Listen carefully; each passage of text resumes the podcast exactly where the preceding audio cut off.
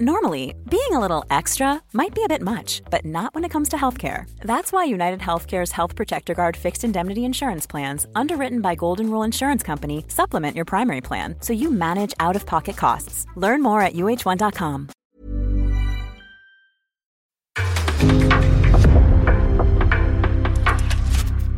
En podcast från Aftonbladet. Avsnittet presenteras av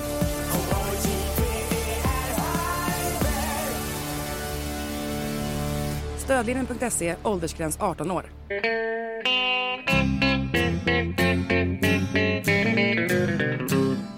Hello out there, we're on the air. It's hockey night tonight. Tension grows, the whistle blows, and the puck goes down the ice. The goalie jumps and the players bump, and the fans all go insane. Someone roars, Bobby scores at the good old hockey game. Oh, the good old hockey game is the best game you can name. And the best game you can name is the Hallå, hallå, hallå, hallå! Hallå, hallå, hallå, hallå, hallå, hallå! Hallå, hallå och välkomna till NHL-podcasten med Jonathan Bambi Ekeliv som vi hörde där i ett hett Örby. Ja. Eh, och mig, Per Bjurman, i ett ännu hetare Las Vegas. Men eh, jag behöver inte lida av det för jag sitter inomhus. Och här har vi ju airconditioning, men det har ni inte i Örby. Nej, det är vi dåliga på här i Sverige jämfört med i USA. Där är, ju, där är det mycket aircondition och här är det... Här, eh, nej, det är 27 grader där jag sitter just nu. Och ändå har jag haft eh, fönster öppna och så vidare och försökt vädra. Men eh, eh, ja, jag, jag svettas här alltså. Sitter du bara överkropp, Jonte? Eh, det behöver vi inte gå in på. Det, det gör jag faktiskt inte. Ja, Det kan jag skona Du kanske är naken? Nej, det är jag faktiskt inte. Jag lovar, jag lovar. Eh, så, nej. Ja, ja. Ja, hur som helst, vi ska spela in avsnitt nummer 425 av den här podden. Och jag glömde fråga förut, du har tryckt in inspelningsknappen va? Ja, eh, så här viktigt avsnitt när eh, NHL-säsongen är slut. Då har jag kommit ihåg min uppgift att trycka på röda knappen. här. Ja. Ja, bra. Ja, för precis som du säger. Vi nådde ju slutpunkten här på NHL-säsongen och hockeysäsongen. I och med att, ja det här är ju ingen spoiler längre precis. nej. Hoppas jag för någon. Men eh, eh, Vegas slog, vann ju den femte finalen mot Florida på knockout. Och är därmed Stanley Cup-mästare 2023. Ja, precis. Det blev alltså 4-1 i matcher och i den sista matchen då smällde de in den där spiken något så brutalt alltså. Det var ingen snack om saken att, eh, att de är det bästa laget den här säsongen, Vegas. 9-3 blev det ju inför ögonen på Per Bjurman där i eh, T-Mobile. Ja, ja det, var, det var verkligen ingen, ingen diskussion till slut. Det var en, det var en blowout. Eh, Ja. Och eh, ja, eh, som helhet så var det väl så att de är väldigt, väldigt värdiga mästare, Golden Knights. Ja. Ändå lite, alltså nu känns det ju väldigt tydligt liksom vilket man kollar på det här lagbygget. Eh, Det är ju intressant att konstatera bara att om man kollar till total capita och även räknar in Robin Lehner och sådana spelare som inte ens var nära spel och som var skadade och så, här, så, så ligger deras payroll på 96 miljoner dollar. Dyraste truppen i hela NHL, så det är klart att de var ett bra lag. Och man borde kanske förstått det här inför slutspelet, men det var inte så att vi satt och hypade dem precis i vår preview-avsnitt när de skulle möta Winnipeg där i första rundan. Nej, men då, nej visst. Men eh, då visste man ju inte vad Mark Stone som är den som då man har tjuvat in lite grann. Ja. eh, Vad han skulle vara i för skick. Ja. Ja men nej precis, vi visste inte det här eh, när slutspelet började. Vi, vi förutspådde inte alls det. Men eh, i takt med att slutspelet har gått så är det ju ingen tvekan om att, att de har varit mest kompletta av alla. Eh, de, de låg alltså under, de förlorade första matchen mot Winnipeg i första rundan och såg inte alls bra ut.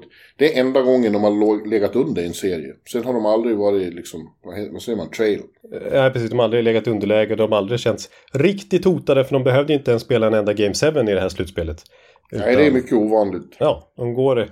De är dominanta egentligen i varje serie. Ja, ja helt. De, har, de har haft några svackor i serierna mot Edmonton och Dallas i alla fall. Ja, Det var det enstaka matcher där de kom ifrån sitt spel. Men det kom alltid en replik som, när de var som allra bäst och då var de eh, omöjliga att tas med. ja. Och det kommer jag ihåg att... Eh, alltså nu... Ja, nu gör de till exempel 88 mål. Eh, det är väl mest på hela 2000-talet i ett slutspel. Och då spelar de ju som sagt inte lika många matcher som många andra mästarlag har gjort. Så det är imponerande. Men när man, och det här är också en, en gammal brasklapp. Vi ska inte dra slutsatser från grundserien, vilket vi gör ändå. Eh, men när vi satt och pratade om inför slutspelet, då liksom... Och det var ju frågor som även Bruce Cassidy fick. Att det var mycket som inte var så jätteimponerande. 18 bästa powerplay, 19 bästa boxplay det var många lag som hade gjort fler mål än Vegas i grundserien. Till exempel Vancouver gjorde fler mål. Winnipeg som de skulle möta hade släppt in färre mål i grundserien.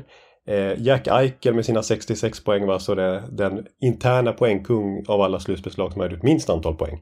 Eh, så det var mycket som inte var så här jättebra som Bruce Cassidy fick frågor om. Men då sa han så här att vi, är- vi är grymma på att vinna matcher och det är det det handlar om. Ja, Eh, De har ju, dels har de så mycket erfarenhet om liksom sex tidigare Stanley Cup-mästare i laget. 17 spelare som varit i minst konferensfinal. Men jag, jag, jag, kan, jag kan köpa lite som Bruce Cassidy var inne på redan då. att Jag gillar ju visserligen att liksom kolla på stor sample size och dra slutsatser och att det kommer liksom löna sig över tid och sådär. Medan Bruce Cassidy sa då liksom att fokusera på den enskilda matchen. Det handlar om att göra mest mål i varje enskild match och inte över tid. nej, liksom Edmonton. Edmonton gjorde överlägset flest mål den här säsongen men nej, de åkte ändå ut mot Vegas i slutspel för Vegas gjorde fler mål i varje enskild match. Liksom. Ja. Eh, Ja, och till skillnad från dem, det är två kon- t- väldiga kontraster, Edmonton och, eh, och Vegas. Men eh, nästan alla andra mot Vegas också. Därför att de, det är ju verkligen ett lagbygge. Liksom. Det, det var nästan olika spelare som dominerade och avgjorde i varje match. Och alla formationer och backpar bidrar hela tiden. Det var, ver- det var ett enormt djup i det där laget. Ja, precis. Alltså William Karlsson som ju var första center när de gick till final första året. Han är nu tredje center. Det vittnar ju om bredden liksom. Ja, ja, delvis har han ju lite annan roll också. Ja. Eh, Men, men jag, jag tänker på att det var, det var lite som man brukade säga om Seattle, att man tänkte inte på vilken kedja som var inne. Det var lite här så också. Även fjärde kedjan var liksom aggressiv och skapade och eh, ställde till det för motståndarna. Det var, när de verkligen tryckte till, då var, då var alla formationer lika bra. Även Ja. om det fanns mer spets i de första. Då. Ja, nej, precis. De, de var som ett Seattle fast med mer spets. Men med samma Ja. bredd kan man säga. Ja, det var ju en sekvens här i femte matchen. Alltså det, den var ju intressant, femte matchen, för det, eh, det är en sån jag aldrig kommer att glömma. Dels för att stämningen var så helt sanslös i, Ja. i, i, i T-Mobile. Men också för hur den liksom svängde. I början var de ju riktigt tagna av allvaret, Vegas. Det gick ju så när, när de fick spela om bucklan. Liksom. Ja. Eh, de kunde knappt slå en passning, de var stirriga och, och de begick misstag som de aldrig har begått tidigare. Nej. Och redan efter några bara minuter så hade Lundell, ett, eh, Anton Lundell hade ett friläge. Om han hade gjort mål på Aiden Hill där, då hade det blivit en helt annan match. Ja, ja, då hade precis. Istället höll han dem kvar då, han var inte nervös. Och sen eh, gjorde de ju först mål i, i numerärt underläge. Just det. Och Just Stone då för- såklart som gör hattrick Ja, i sista ja. matchen. Ja. Ja, grymt mål. Och sen ökar de på till 2-0. Precis i början av andra då så gör Florida precis det de såklart har snackat om i, i, i pausen. Ett, ett tidigt mål nu så är det match igen. Och det gjorde de och det blev det. Men sen kom ju, alltså det är en sekvens jag är ute efter här att få prata om. Det var 5-6 minuter i andra perioden när Vegas plötsligt tryckte till. Det, är bland det mest elektriska jag har sett. Eh, fem mot fem på, på den här nivån. Alltså. Det, man bara visste att de kommer att börja ösa in mål nu. Och det gjorde de också. Det bara sa pang, pang, pang. Ja. De låg på något fruktansvärt. Ja. ja, det var väl som eh, Boston 2011 eller något sånt där. När det bara är... Nej, värre, värre, värre. Värre till och med, ja. Ja, absolut. Och rytandet inne i hallen när folk märkte vad som höll på att hända. Liksom. De röt in ett par mål där. Ja, och det liksom går från 2-1 och, och match av det hela till 6-1 i andra perioden. Ja, ja, då visste man ju att det var över. Och till slut 9-3 då. De gjorde, de gjorde några eh, tröstmål där, Florida. Och, och tog ut målvakt med sex minuter kvar. Och, och sånt. Lite Mark Stone försöker pricka det där öppna målet flera gånger om innan till slut lyckades. Ja. ja, men det var ju verkligen det var en knockout helt enkelt. Ja, det var det. Och sen som sagt, alltså det är ju alltid bra stämning i T-Mobile. Ja. Men un, före, under och efter den här matchen var det... aj, aj, det är svårt, det är sånt där som inte går att beskriva. Men man känner vissa ögonblick, det här kommer att leva kvar i mitt minne forever. Vart rankar du det i liksom alla Stanley Cup-finaler du har varit på stämningsmässigt och sådär? Ja, det är uppe där, absolut. Liksom. Det, det hör till dem där det har varit allra mest tryck. Det är ju inte så vanligt att, att de vinner på hemmaplan, man får inte Nej, se det det. så ofta. Den enda gången det hänt var första gången i, i Anaheim 2007. Eh, sen dröjde det ända till 2012. Och 2014 när Kings gjorde det två gånger om. Ja. Eh, Chicago 2015 och Tampa då 2021. Just det. Eh, det är de enda gångerna jag har sett hemmalag. Det brukar vara att det blir för mycket liksom. De klarar inte av när de har chansen att avgöra hemma så viker de ihop Ja. sig. Som Vegas var på väg att göra här också. Och som Colorado i fjol till exempel, trots Ja. att de var bättre än Tampa liksom. Ja. Ja. Ja. Så det, överhuvudtaget en väldigt... Eh, den var ju lite kort. Den påminner lite om, om just 2007. Ja. När eh, eh, Anaheim slog Ottawa med 5-1. Nej, 4-1, förlåt. Eh, 5-1 blir det inte. Nej, inte, inte, inte speedway. Nej. Nej. Då, började, då hade Ottawa haft ett långt uppehåll på nio dagar. Eh, Mm. Efter en kanonsäsong och ett kanonslutspel. Ja. Eh, och så vinner Anaheim de två första i Honda Center. Så kommer vi till Ottawa där tar Senators tredje matchen och börjar säga nu är det serie igen, nu har det här vänt. Eh, och sen blir det två raka till för Anaheim. Ja. Och i sista matchen liksom, det går inte alls. Eh, De är slut. Och vi... Alltså Florida var ju chanslösa här till slut, men de hade... De hade också, de använde det inte som ursäkter, men nog fanns det lite ursäkter för att det inte höll till slut. ja, precis med tanke på skadorna. Ja, jag tänker ju framförallt på dem. Eh, Det hade blivit jämnare om, om... eh, Det var ju framförallt försvann ju då härföraren och generalen och slutspelskungen eh, Matthew Kitchuk. Ja. Han Ja, åkte på en sån jävla tackling av Colisar så att han fick en fraktur i bröstbenet. ja. ja precis. Och fortsätta ändå spela vidare ett tag och kvittera ju den matchen. Ja, han spelar även nästa match. Men det var som, som Paul Maurice förklarade på sista presskonferensen att han fick hjälp att sätta på sig skridskorna, han fick hjälp att sätta på sig utrustningen, han fick hjälp att sätta på sig tröjan. Han kunde inte göra det själv, så ont hade han. Och Ja. ändå går han ut och spelar. Ja, och var nära att kvittera även den matchen ju. Match fyra Ja. där, då han gjorde knappt ett enda byte tredje perioden för han klarade inte av det helt enkelt. Men de, de skickade in honom på isen ändå där när de tog ut målvakten och försökte kvittera. Det var ju så nära att han lyckades eh, faktiskt peta in en puck ändå. Ja. Även Aaron Ekblad spelar på en bruten fot. Eh, eh, Han hade ju dragit axelnurled två gånger under slutspelet Ja. dessutom. Ska opereras nu. Ja och, ja, och lika med Radko Gudas, han har fraktur i fot. Sen tro, hade jag, tror jag, missuppfattat det med Barkov, att han också hade bruten fot. Men han hade också problem med, med hälsan. Ja, Eto Lustarinen som var bra under slutspelet hade, hade också en fotledsbrott och det var... Eh, Montour hade axelproblem och ja, det var ju väldigt många som hade... Nick Cousins, ja, Ja. vår hälsotur tog slut, sa, sa eh, Maurice. Så den behöver man ju också. Ja, nej, behöver vara hel. precis, det, det, till slut så liksom bröts förtrollningen får man ändå säga för Florida. Det, det studsar inte mer på samma sätt längre. Framförallt när det kommer till hälsa. Nej, och Bobrovski hade inte tillräckligt med mycket bränsle kvar för att kunna stjäla någon match i finalen också. Det gick helt enkelt inte. Ja, det var väl den där, jag tyckte han var bra i hemmamatcherna framförallt ju. Eh, att de faktiskt, det var två, 3-2 matcher där och de vann den första på övertid. Eh, Så där tycker jag Bobrovski var grym. Men sen så blev det ju väldigt många insläppta mål till slut ändå. Han var landade på i finalserien, typ 83 procent eller något sånt. Ja, ja det, det var... Men det, var, det stack ju iväg i den här sista matchen. Ja. Men eh, ändå så ska man ju applådera Florida. Alltså, man glöm, kommer ju aldrig glömma deras eh, slutspelsresa här också. Nej, Heller. Eh, Alltså de det var ju fantastiskt att se. ja, det var. Jag, jag tycker liknelsen som några har nämnt med Montreal för bara no, två år sedan, 2021, Ja. är på ett sätt lite slående för att jag tror båda hamnar väl på 17 plats egentligen i en rak NHL-tabell men på grund av divisionsindelningen så tar de sig ändå till slutspel. De eh, vänder första rundan från 1-3 underläge till 4-3 går vidare. De slår ut Toronto på vägen fram. De har en 10 miljoners målvakt som storspelare i kassen. Eh, De kommer till finalen mot alla odds. Men väl där så blir det 4-1 matcher och torsk. Ja, det var ju någon som eh, framhöll det redan i stora finaltipset. Att de här Askungesagorna i slutspelet. Det, det är sällan de slutar med, med vinst i finalen. Ja, nej men det finns, finns ju faktiskt många exempel på det. Det blir något annat mentalt när man kommer när det faktiskt är final. När det Ja. inte är liksom andra rundan eller tredje rundan. Alltså när det faktiskt är finalen. Alltså jag, tänk på Vegas till exempel. Deras första säsong när det var. Ja. Det var ju en Askungesaga men det var ju 4-1 torsk i finalen mot Washington. Nashville tappar ju energi även mot Pittsburgh året innan. Ja, Eh, ja absolut. Floridas första final 96, 0-4 svepta av Colorado. Det finns ju många sådana exempel när Askungesagor tar ett tvärstopp i finalen. Ja, ja, ja. Ja det, du har rätt. Det, det, det händer något helt enkelt. Ja. Ja, och eh, Conn Smythe då.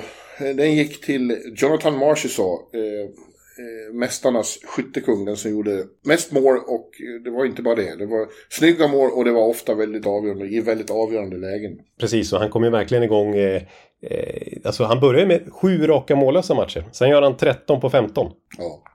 Ja, det, men jag var ju faktiskt med och röstade då i Conn Smythe. Ja, du var en, av, de aderton.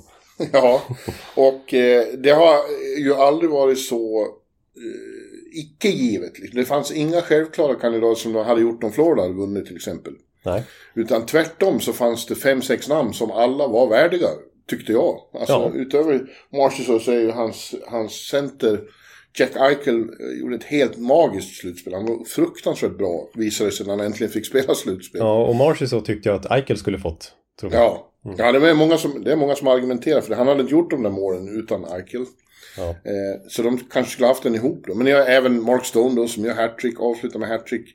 Även Wild Bill eh, fick inte samma framträdande roll i finalen, men det gäller ju hela slutspelet, Conn Smythe. Ja. Och, och, och Aiden Hill då, som vi ska prata lite mer och, och, och även Alex Pietrangelo. Hela den där backuppställningen så otroligt stor och elak och hård. ja, precis. Ja, verkligen. Och Chandler Stevenson. Det finns så, det är så många man vill lyfta fram i, i Ja, Vegas. men det, det säger ju något om just vilket lag det är snarare än eh, stjärnor. Eh, Att så många känns som värdiga Conn Smythe-kandidater. Ja. Men apropå Askungesagan då så måste man ändå säga att Jonathan Marchessault är ju en sån. Ja. Alltså eh, så många gånger som han har blivit dissad. Eh, spelat 300 AHL-matcher. Och det var ju just Florida som skeppade iväg honom, eller skeppade, men de, de skyddade honom inte i expansionsdraften. Och trots att han har gjort 30 mål där så låter de han gå till Vegas ju. Eh, en gång i tiden. Jag har, Riley Smith också är en Ja. annan av the original misfits. Ja, det var ju så att de, de, de, eh, de skeppade iväg, de klumpade väl ihop eh, Riley Smith och ett fjärde runda val till, till Vegas då, Florida, för att eh, de skulle ta Marchessault och inte Alex Petrovic eller vilka nu spelare nu var. Alltså, så, så, det låter ju som ett skämt idag. Men att de vill, de, det var eh, vissa backar de inte ville att Vegas skulle ta. Så, ta Marchessault och så får ni Riley Smith här och ett fjärde runda val. Skit i det liksom. Vi, vi, vi, ja. Men det, det ångrar ju Florida bittert idag såklart. Eh, Men jag, kommer, jag måste säga att jag har lite extra speciell relation till Marchessault även om jag såklart aldrig har pratat med honom. Sådär. För han är ju en gammal Tampa-produkt. Mm. Och eh, liksom, vi är ju lika gamla båda 90 Och när jag var som mest eh, liksom, ja, farligt nördig i NHL eh, kanske runt 2014 Singel, uppe på nätterna hela tiden och tittade till och med på AHL. Då såg Ja. jag ju på Jonathan Marchessault, eller Jonathan Audi Marchessault som han egentligen heter och som han hette formellt liksom i början av karriären. Eh, då kallas han för Jam som hans initialer. Eh, och jag kommer ihåg eh, Syracuse, Tampas farmarlag mötte Columbus farmarlag Springfield och det var Jam i det andra laget. Det var ruskigt bra. Så att jag reagerade på det och då kommer jag ihåg att Tampa kort senare bytte till sig honom. Mm. För att han, han kändes som en Tampa-spelare. De gillar här, Tyler Johnson och småväxta. Liksom Janne Gård, sådana spelare som har, som har offensiv uppsida men en ruskig motor också. och Lite swagger liksom. Så då bytte de till sig Marchessault. Eh, Från Cap Rouge i Quebec. Ett väldigt Ja. vackert namn på en, på en, på en eh, ort. ja. Cap Rouge. Jag tycker Marchessault, det, det har någonting det också. Men Jag förstår att han valde det och inte Odi. Som han hade kunnat välja på, på tröjan. Eh, Vad skriker de hemma när han gör mål? Kommentatorn i... i... Åh, bit, bit, bit, bit, bit, bit, bit, bit. I alla fall i Ja. Frans, uppe i Quebec ja. Nej, men... Eh, Eh, och han var ju faktiskt bra när han fick chansen i, i NHL också av Tampa. Men eh, de hade ju så väldigt många bra spelare och ont om löneutrymme så då snodde Florida till sig honom. Och så gjorde han ju 30 mål direkt där. Ändå valde de att offra honom i, i, eh, expansionsdraften som sagt. Så att han har haft, ja, jag aldrig draftad. Eh, det var faktiskt Rangers som signade honom först på ett AHL-kontrakt efter juniorkarriären. Men han, han har alltid haft liksom, alltid blivit ratad ju.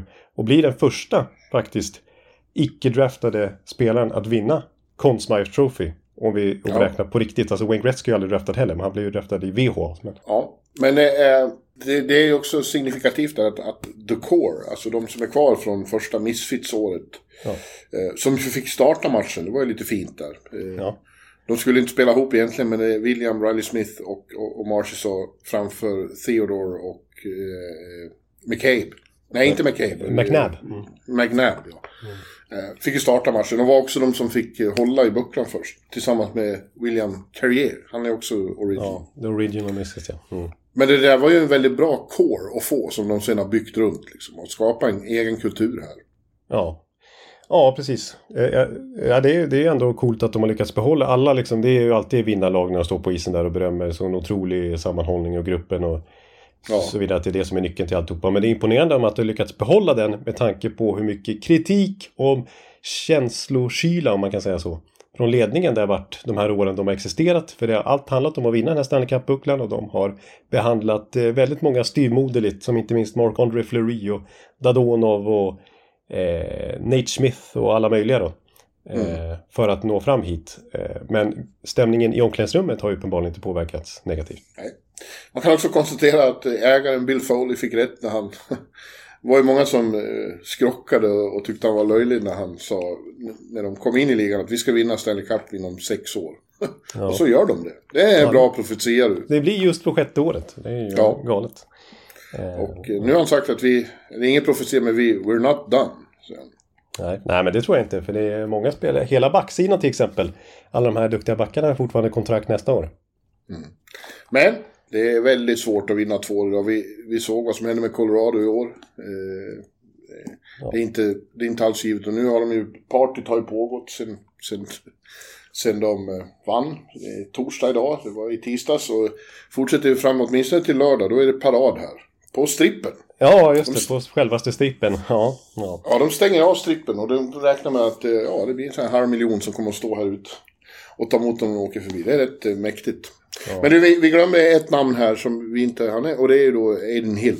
Uh, Morrison. Ja. Det är också en, en Askungesaga. Liksom. Det var, om någon före säsongen hade sagt att Aiden Hill kommer leda ett lag till Stanley Cup-seger. Då hade du sagt att nu pratar du strunt Per. Ja, det är ju liksom tredje keepern i San Jose. Ja. Det är, det är skärp dig. Ja, nej, det. Nej, såklart otroligt slutspel. Han var ju väldigt, väldigt bra. Alltså, det är väl bara Tim Thomas som har haft bättre räddningsprocent i ett slutspel tidigare med, med så många matcher spelade. Eh, men samtidigt men känner jag också, alltså, absolut all cred till honom. Men jag tycker också liksom, vilken målvakt de än slängt in den här säsongen har den varit bra. Jag menar Logan Thompson innan han blev skadad var ju kandidat ja. till Rookie of the Year liksom under grundserien. Laurent Brossois utkonkurrerade ju, eh, alltså han var ju klart bättre än sin gamla läromästare Conor Hellebuck i första rundan. Eh, så att... Jo, men det säger ju alla här. Det, det, var, det var anledningen till att mång, somliga inte ville rösta på Eden Hill. Var att vilken målvakt de hade ställt där för att de har så bra försvar. Hade, hade gjort det bra. Det är ju sant, men han gjorde också en del helt avgörande räddningar, inklusive den där The Save i första matchen. Ja.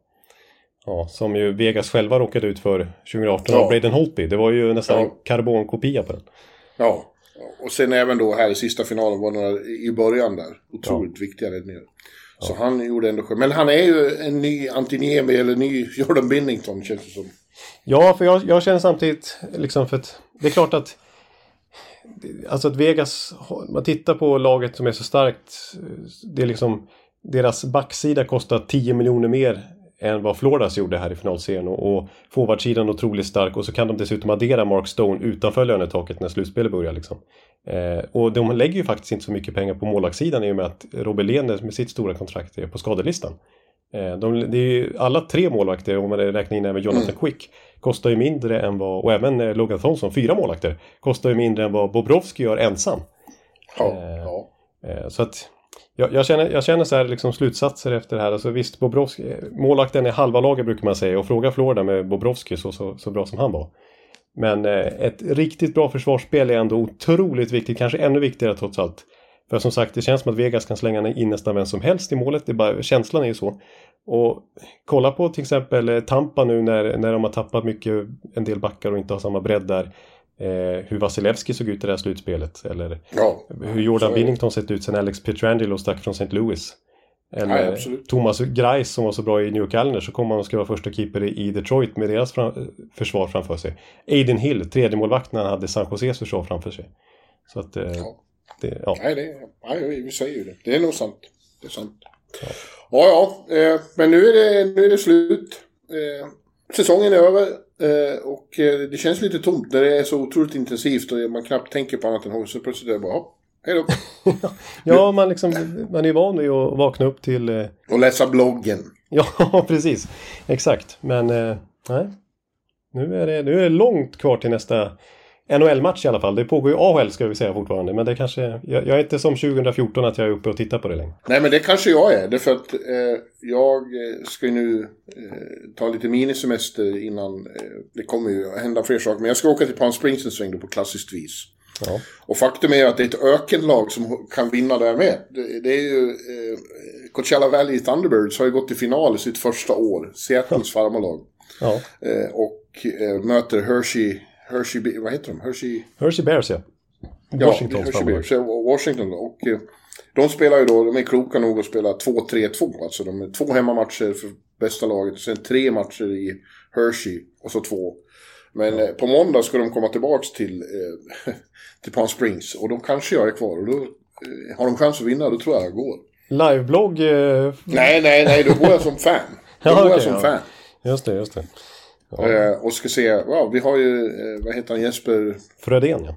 Fredén och Gustav Olofsson, Fredrik Olofssons bror. Just det. Och Hershey tror jag vi inte har honom. Nej, det har vi ingen svensk just nu. va? Ja, det skulle vara kul.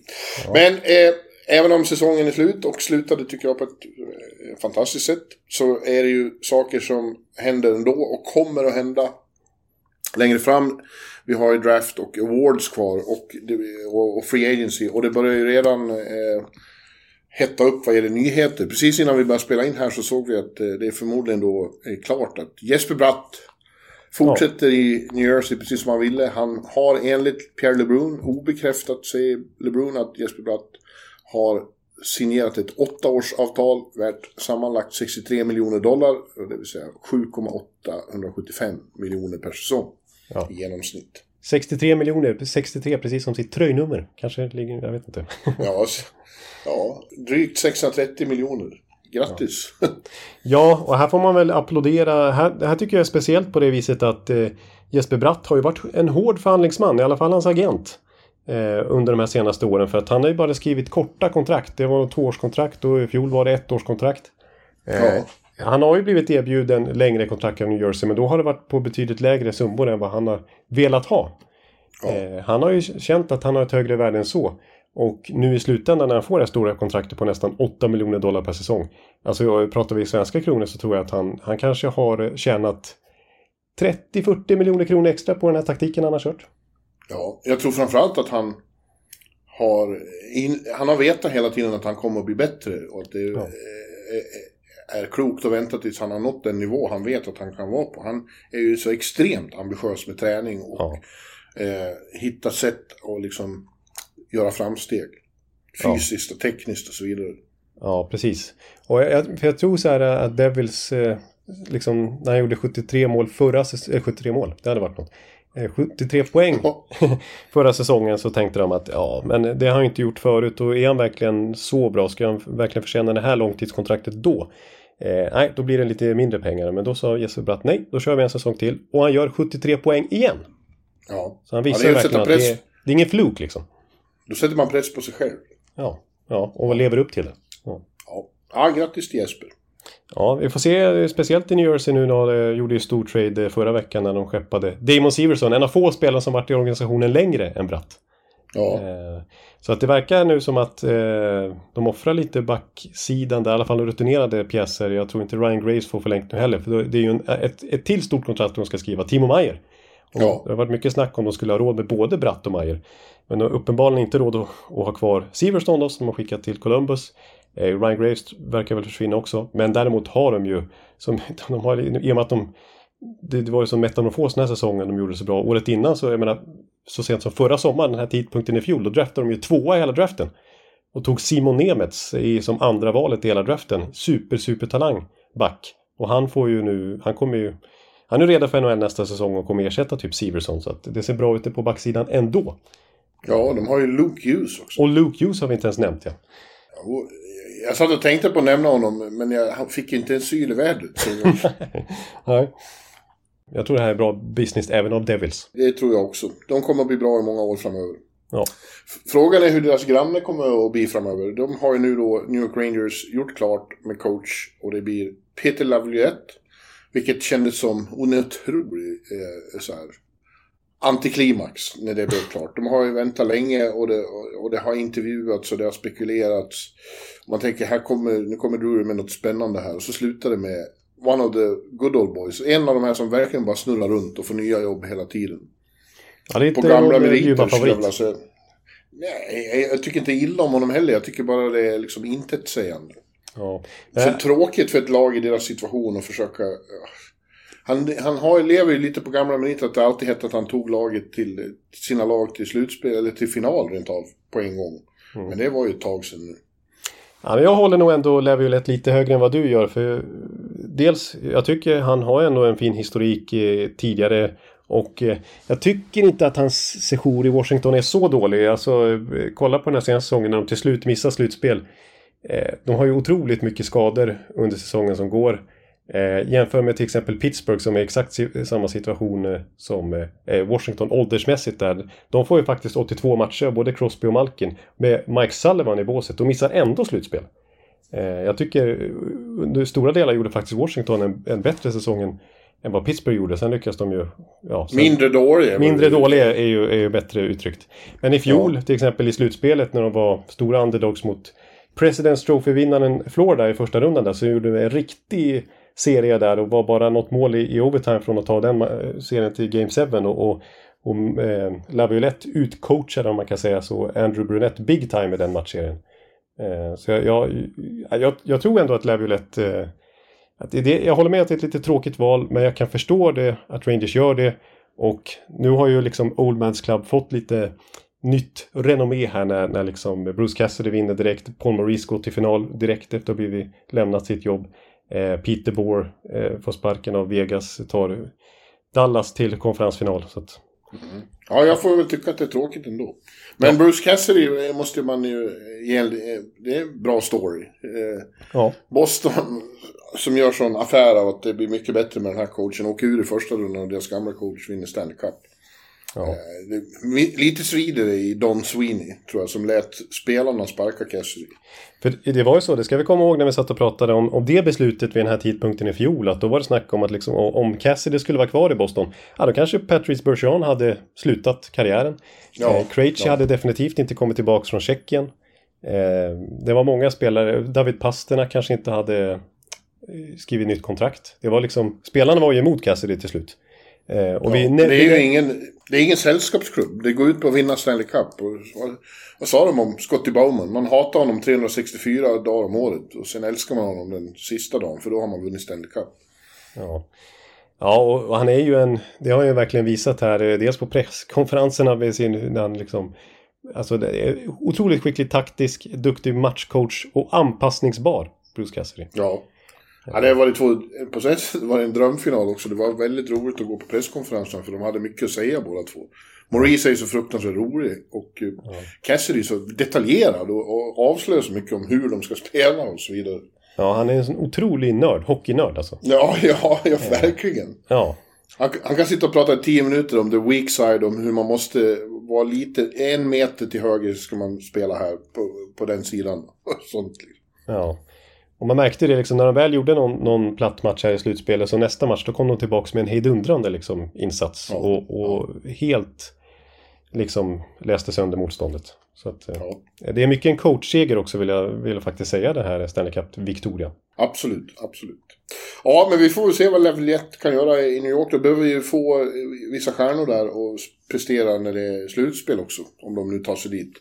Och då tänker man ju framförallt på Panarin då, som ju var en, eh, gjorde ingenting i slutspelet i år. Heller. Nej, nej alltså, precis. Det är ju där det räknas. Jag kan tänka mig med tanke på att de tappar de, de har ju lite knapert med löneutrymme även Rangers då. Det blir ju ingen förlängning med, med Kane eller Tarasenko om de nu vill ha ma- marknadsvärdiga kontrakt. Eh, så det gäller ju, det gäller ju för Lever lätt att liksom få, få ut, dels som du säger mer av Zibanejad eller framförallt Panarin då i slutspel. Men, eh, men att få igång sådana som Kakko och Lafreniere också. nu. För de Ja, måste, ju, måste ju verkligen ta de där topp 6-positionerna nu. Ja, om de inte gör en bra säsong, kommer, då, då är det bastkänsla över dem. Ja, precis. Ja, men jag, jag, jag kan tänka mig faktiskt att Rangers eh, gör en, alltså för nu har under Jerry Gallant så tog de femte mest poäng totalt sett under grundserien på hans två säsonger. Jag kan tänka mig att de tar lite mindre poäng i grundserien nu. Men att Laviolettes mål är ju att eh, vara mer cynisk i slutspel. Ja. ja. Ja, vi får se. Även eh, som vi pratade om senast då, Huska, Huskan har blivit coach i Calgary. Ja. Ja, Och nu har väl, har alla en coach nu? nu har alla en coach. Ja, Faktiskt. Vi får se vad som händer med Sheldon Keefe i Toronto, men det låter ju som att han får vara kvar. ja, ja, det skulle jag tro. I det här läget är det svårt att byta honom om de inte har något väldigt spe spektakulärt i bakfickan. Nej. Ja, och Haska där. Det är ju, där har du ju i alla fall ingen gammal... Det är, det är inte Nej. Gerard Gallant som presenterades av- i Calgary utan det är ju ett, ett första, första gångs head coach i NHL. Ja, nej, det verkar inte som eh, eh, Galant får något nytt jobb. Han måste, eh, han måste vara förvånad själv tror jag. Han tyckte att han var så bra. Ja, nominerad till Jack Adams i fjol och nu är inte vatten värd höll jag på att säga. Ja, det är han. Men han står väl först i kön när någon blir sparkad framöver. Ja, så, så kan det nog vara. Han Eh, hamnade i Islanders när de sparkade Lambert i, i början av säsongen. nej, det, det kan vara en bra spaning faktiskt. Ja, Eh, nej, men jag tror Calgary också. Dels så vill de ha motsatsen till Daryl Sutter som vi varit inne på. Och att framförallt spelarna vill ha det. Eh, Ja. För att det, det sägs ju att eh, liksom ledningen, ägarna och så vidare är uppe i, i Calgary där har ju investerat ganska rejält i Daryl Sutter. Så sent som när den här säsongen började i oktober så fick ju Sutter nytt kontrakt förlängt med ytterligare två år med över 4 miljoner dollar per säsong i lön. Eh, och det måste de ju bittert betala nu till honom. Eh, ja han men han bara sitter på traktorn hemma. men ja, precis, precis. Så att det var ju snack om när säsongen var slut och fiasko missade slutspel att eh, ledningen helst ville behålla Sutter ändå. Men att Trelleving, det var en anledning till att han hoppade av som general manager för han ville göra sig av med, med Sutter. Och sen så tog Maloney över där som tillfällig, eller han är ju president of Hockey Operations och konsulterar alla spelare och material och allt möjligt. Och så sades det ju då att 90% ville ha bort Sutter för han var så icke omtyckt då. Eh, och man vill ha raka motsatsen till den mer sympatiske Ryan Huskada som har varit assisterande eh, i klubben sedan 2018 och nu får han till slut chansen då som, eh, som head coach och är ju då betydligt mer, som sagt, sympatisk här. Ja, har vi några mer nyheter? Eh. Nu höll jag på att kalla det Lunta. Det är ju Jonathan. Det är en annan Jonathan. Ja, det är en annan eh, Jonta Ja. som, eh, som eh, gillar att prata NHL. Eh, jag, vill också, jag vill bara säga där också att jag tror Calgarys val har också dels att de vill ha motsatta dem, men jag tror också att det har lite just med ekonomiskt. Alltså att eh, det, det, det, är ju, det är ju billigare att ta in en Ryan Husk, befordra Ryan Husken och, och ta någon ärrad Oldmans Club-coach, för de ska ju ha 4 miljoner dollar. Liksom. ja. Så att, eh, jag, jag tror faktiskt att lite ekonomiska motiv fanns här. Jag ser också faktiskt att det är en, en liten Tampa-nyhet att de eh, säger en minoritetspost eh, i klubben. Ja. För eh, 1,4 miljarder dollar. Det är någon slags rekord. Oj! 1,4 miljarder! Ja, det står det. Det är ju en ganska stor del då av, av klubben de säger. Det låter ju helt osannolikt för att det är Ottawa Senators som vi ska prata om nu. Jag har missat det här helt, för det måste ha hänt precis Vänta, nu. jag ska, vänta vi ska se. Vad, har jag drömt det? Jag drömmer så mycket konstigt nu när jag är ute. Jag drömmer hela tiden att jag, miss, att jag missar finalen jag ska på. Oj, oj, nej, nu, nu är det slut i alla fall. Eh, nej, Ja. ja. Ja, det Ja, låter det var mycket, mycket pengar i alla fall. Ja, för Ottawa Senators blev ju till slut här sålda då till en ny ägare för 950 miljoner dollar. Jo. Vilket ju nu liksom, ja, det var ju det. Det slog ju Pittsburgh Vänta. Penguins. Här har vi det. Eh, eh, NHL's Tampa Bay Lightning is on the verge of selling a minority interest to Arctus Sport Partners at a 1.4 billion valuation.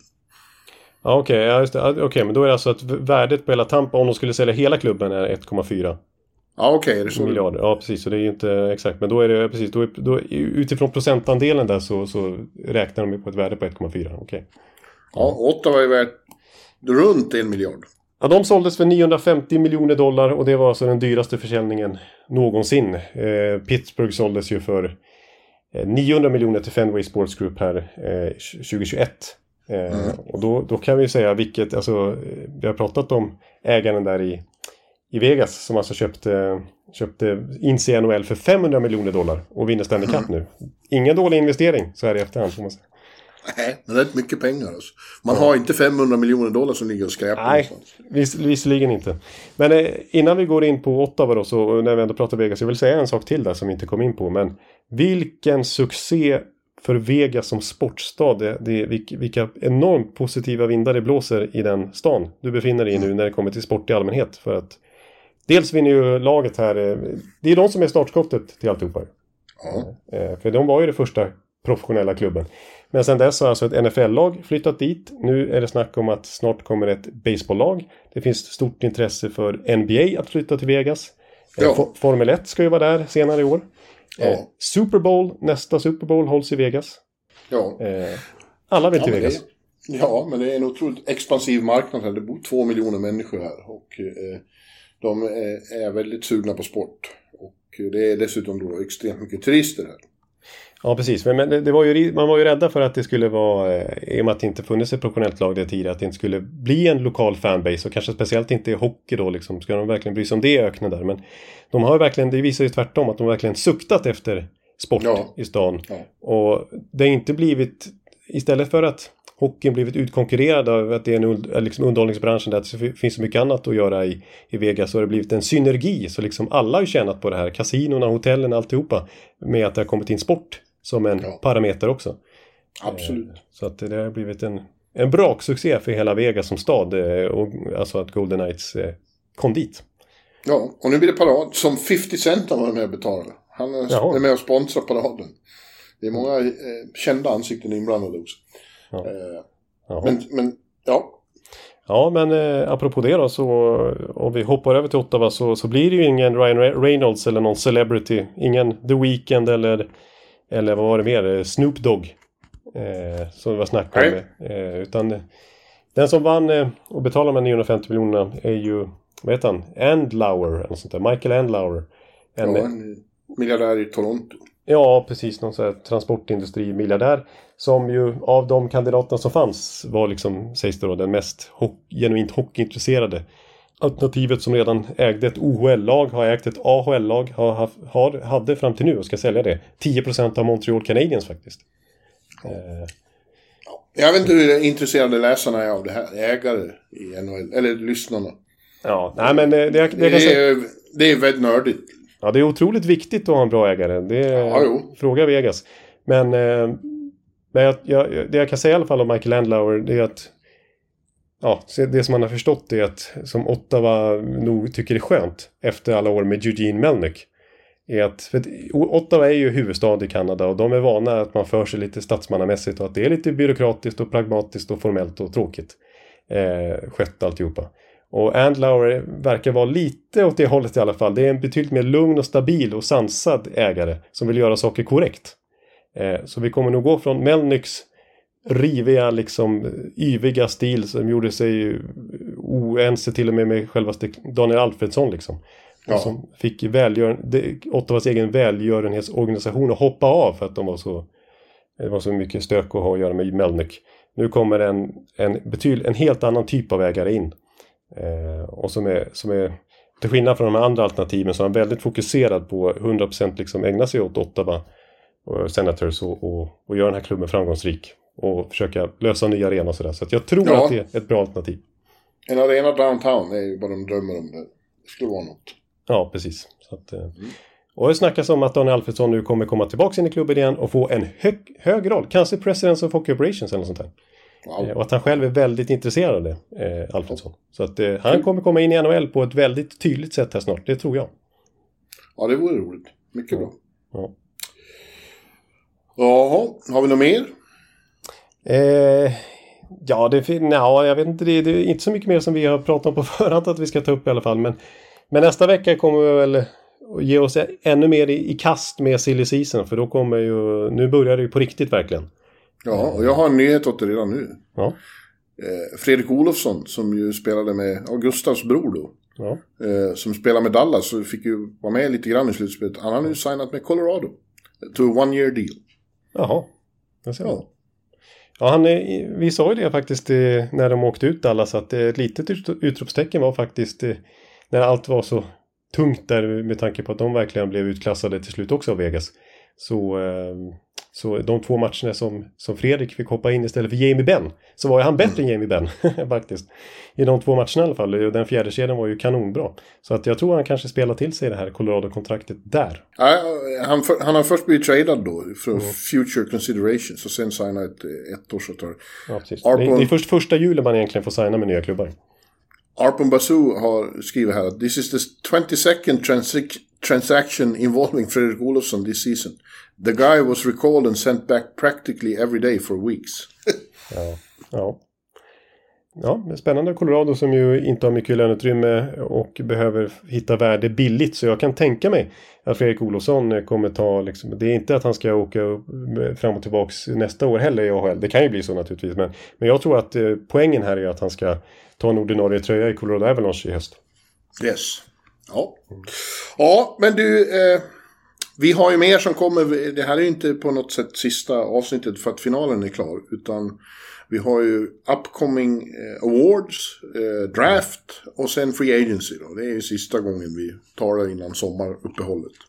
Ja, precis. Eh, precis. Och, vi har pratat om Jesper Bratts kontrakt nu. Jag menar här i sommar när det blir första juli. Då är det fritt fram för Elias Pettersson att skriva sitt nya monsterkontrakt som det kommer bli. Samma sak med Rasmus Dahlin. Mm. Samma sak kanske med Elias Lindholm. Eh, samma sak med Austin Matthews. Det finns otroligt mycket off-season. Erik Karlsson, vi måste börja snacka trade kring han igen. Ja. Så att vi är långt ifrån klara, skulle jag säga. Ja. Och vi återkommer redan nästa vecka med något. Eh, ja. Då blir det lite... Eh, det kommer ha hänt saker då också, så vi har mycket att prata om. Ja, jag räknar med att det brakar lös här nu med... Fredrik Olsson är inte det största som kommer att hända Nej. kommande vecka. Nej. Nej. Eh, så ja. Ja, men så då återkommer vi då. Tacka för den här veckan. Ja, vi, precis. Det, det, NHL-säsongen är över och vi, vi ser bokslut för 2022-2023 och grattis till Vegas Golden Knight såklart. Men vi, eh, vi fortsätter att podda ett par, ett par veckor till här minst. Mm. Yes, det gör vi. Du får ha det så bra Jonte. Nu ska jag packa ihop här och eh, köra ut i öknen. Ja, ha det så trevligt i Palm Springs och alla lyssnare. Vi säger på återhörande. Yes, hej då! Hej! Hallå, hallå, hallå! Hallå, hallå, hallå! Alex Chiazot, Joe Luis Arena och Esposito. Esposito. Uttalsproblem, men vi tjötar ändå. Och alla kan vara lugna, inspelningsknappen är på. Bjuder Hanna Kohl, han är grym i sin roll. Från Kållesoffan har han fullständig kontroll på det som händer och sker. Det blir ju allt fler som rattar in hans blogg. Och lyssna på hans podd. One, two, punch, speed, so Hallå, hallå, hallå! One, two, punch, so Hallå, hallå, hallå! Ekeliv, som är ung och har driv. Verkar stor och stark och känns allmänt massiv. Han hejar på Tampa och älskar Hedman. Sjunger som Sinatra. Ja, och det ser man. Nu är det dags för refräng. Dags för magi, Victor Norén. Du är ett geni. Så stand up at home and remove your hats. Höj volym, för nu är det plats. One, two, punch, so Hallå, hallå, hallå! One, two, punch, speed, so Hallå, hallå, hallå! One, two, punch, speed, so Hallå, hallå, hallå! One, two, punch, speed, so Hallå, hallå, hallå! Det är otroligt länge sedan båda samtidigt var så här bra. Hallå, hallå, hallå! Det är otroligt länge sedan båda samtidigt var så här bra.